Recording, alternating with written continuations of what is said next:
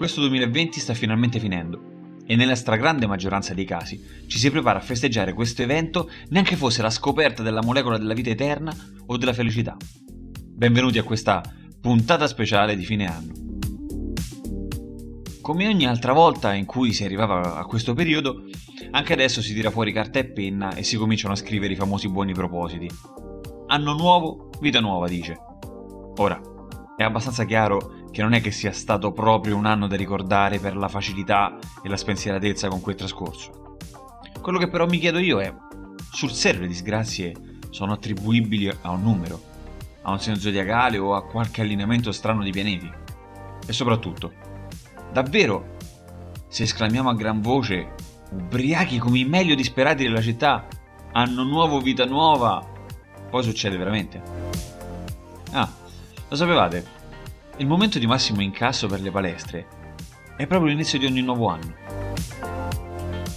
In realtà, non lo so se questo è un dato ufficiale, ma se così fosse, secondo me, non si discosta troppo dalla realtà. Far leva sui sensi di colpa che riguardano gli eccessi delle feste può essere pagante se viene abbinato alla tradizione dei buoni propositi. Magari l'inizio del 2021 non sarà caratterizzato da questa pioggia di abbonamenti, almeno finché non riaprono le palestre, ma sono sicuro che nella testa di ognuno di noi sta maturando qualche intenzione da fare iniziare esattamente il primo gennaio, che poi passerà al 2.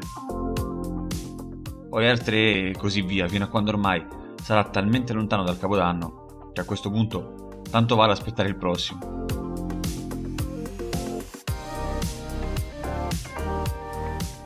Mi fanno riflettere le incoerenze. Ci ragiono perché mi affascinano. Credo fermamente che quello che una persona dichiara sia il frutto di una sua profonda convinzione. Eppure non posso fare a meno di notare quanto alcune siano palesemente discordanti con degli atteggiamenti. Gli esempi sono tanti e si può andare dal più estremo fino a quello apparentemente più innocuo. Il dato di fatto è che comunque c'è distonia tra il famoso predicare e l'altrettanto celeberrimo razzolare. In questi giorni si parla molto spesso di vaccini e di quanto per alcuni rappresentino un'ancora di salvezza, mentre per altri siano il frutto diabolico del capitalismo mondiale. Io non sono un medico e né tantomeno esperto in materia, mi baso su quello che la mia testa mi suggerisce senza che necessariamente abbia ragione. Eh. Ricordo che da piccolo ero incuriosito dalle cicatrici rotonde che avevano sul braccio i miei parenti. Mi è stato spiegato che erano i segni del vaccino contro il vaiolo.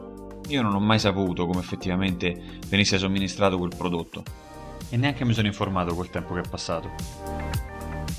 L'unica cosa che sapevo e so è che io quella cicatrice non ce l'ho è che il nome di quella malattia, per fortuna, serve a descrivere solo qualcosa che io non conosco sulla mia pelle.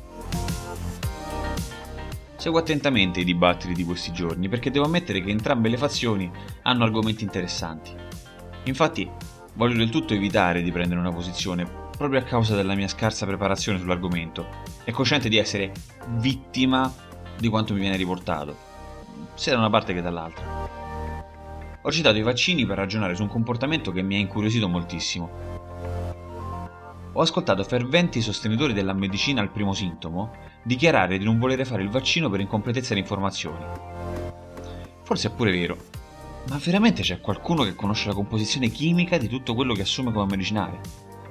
A me basta che me lo dica il dottore e vado in farmacia fidandomi. Poi magari sono imprudente e troppo credulone io. In questo caso ci può pure stare. La faccenda però si complica quando l'accanito fumatore mi fa lo stesso ragionamento. Allora, anche io ho fumato e sapevo benissimo quello che mi stavo respirando. O meglio, anche qui, non è che conoscessi esattamente l'esatta composizione chimica, ma non mi serviva per capire che comunque non era il massimo che potessi fare per il mio benessere. Adesso parlo con te che mi ascolti non ti fa riflettere che una persona abituata a spararsi nei polmoni e nel sangue chissà quale sostanza tossica ogni santissimo giorno adesso sostenga la teoria del non vaccinarsi perché non sa cosa gli iniettano? Ma il discorso è molto più ampio e abbraccia ogni area della vita. Probabilmente non siamo neanche stati pensati per essere coerenti al 100%, però boh. Potrei andare avanti per ore, ma il mio obiettivo non è quello di fare un podcast del genere, ma arrivare al dunque in tempi ragionevoli e con l'augurio di stimolare una qualche riflessione. Se condividere o meno quello che sto dicendo, sa a voi. Io in tutti e due i casi mi farà piacere come al solito ricevere le vostre impressioni. I buoni propositi per il nuovo anno. Da qui siamo partiti prima di prendere il largo con gli esempi di poco fa. E adesso torniamo a riva. La coerenza tra l'obiettivo desiderato e azione compiuta. È quella cosa che ci aiuta a trasformare i propositi in progetti, o magari evitare proprio di, formulare, di formularne alcuni.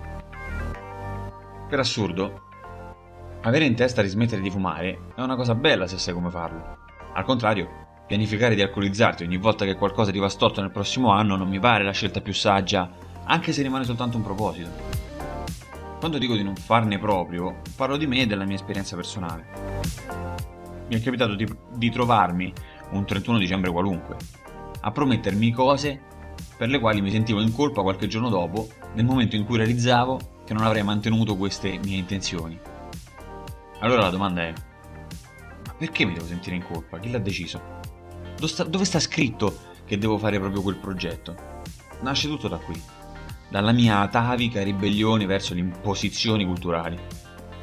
Dove sta scritto che per essere felice durante la festa di Capodanno debba bere lo spumante, ma anche lo champagne o il vinaccio al buon mercato, eh? Perché è tradizione. E chi l'ha scritta la tradizione? Prima di questa tradizione, che tradizione c'era? E se c'era un'altra, perché quella da adesso è quella giusta? Perché devo mangiare per forza il pesce o la carne? Perché fanno bene? E perché? Dove sta scritto che siano totalmente indispensabili per la nostra vita? Se così fosse, perché abbiamo più molari che canini in bocca? Perché le stesse mosche che si posano sulla merda si posano anche sulla nostra meravigliosa bistecca e non sull'insalata? Preso dal flusso di domande, mi viene voglia di farne altre in merito al caffè e a tante altre cose, ma per questa volta può bastare così. Mi sembrano spunti sufficienti per chiudere virtualmente questo anno e incominciare il tanto atteso 2021.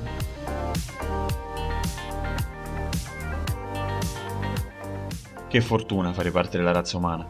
Il resto del cosmo non si cura minimamente di quanto ci siamo detti finora. O magari lo fa, in un modo che ancora non conosciamo. Il primo gennaio il sole sorgerà, regalando lo spettacolo dell'alba a chiunque abiti il pianeta. Da qualche parte le nuvole impediranno lo spettacolo e butteranno giù acqua o neve. Qualcuno nascerà e qualcuno gli cederà il passo. Qualcun altro starà male e qualcuno gioirà della vita. Poco importa. Mano a mano, in tutto il mondo caleranno le tenebre e poi tutto ricomincerà, così come avviene da circa 4,560 miliardi di anni a questa parte. Ah, dimenticavo. Noi ci siamo da circa 250.000 anni.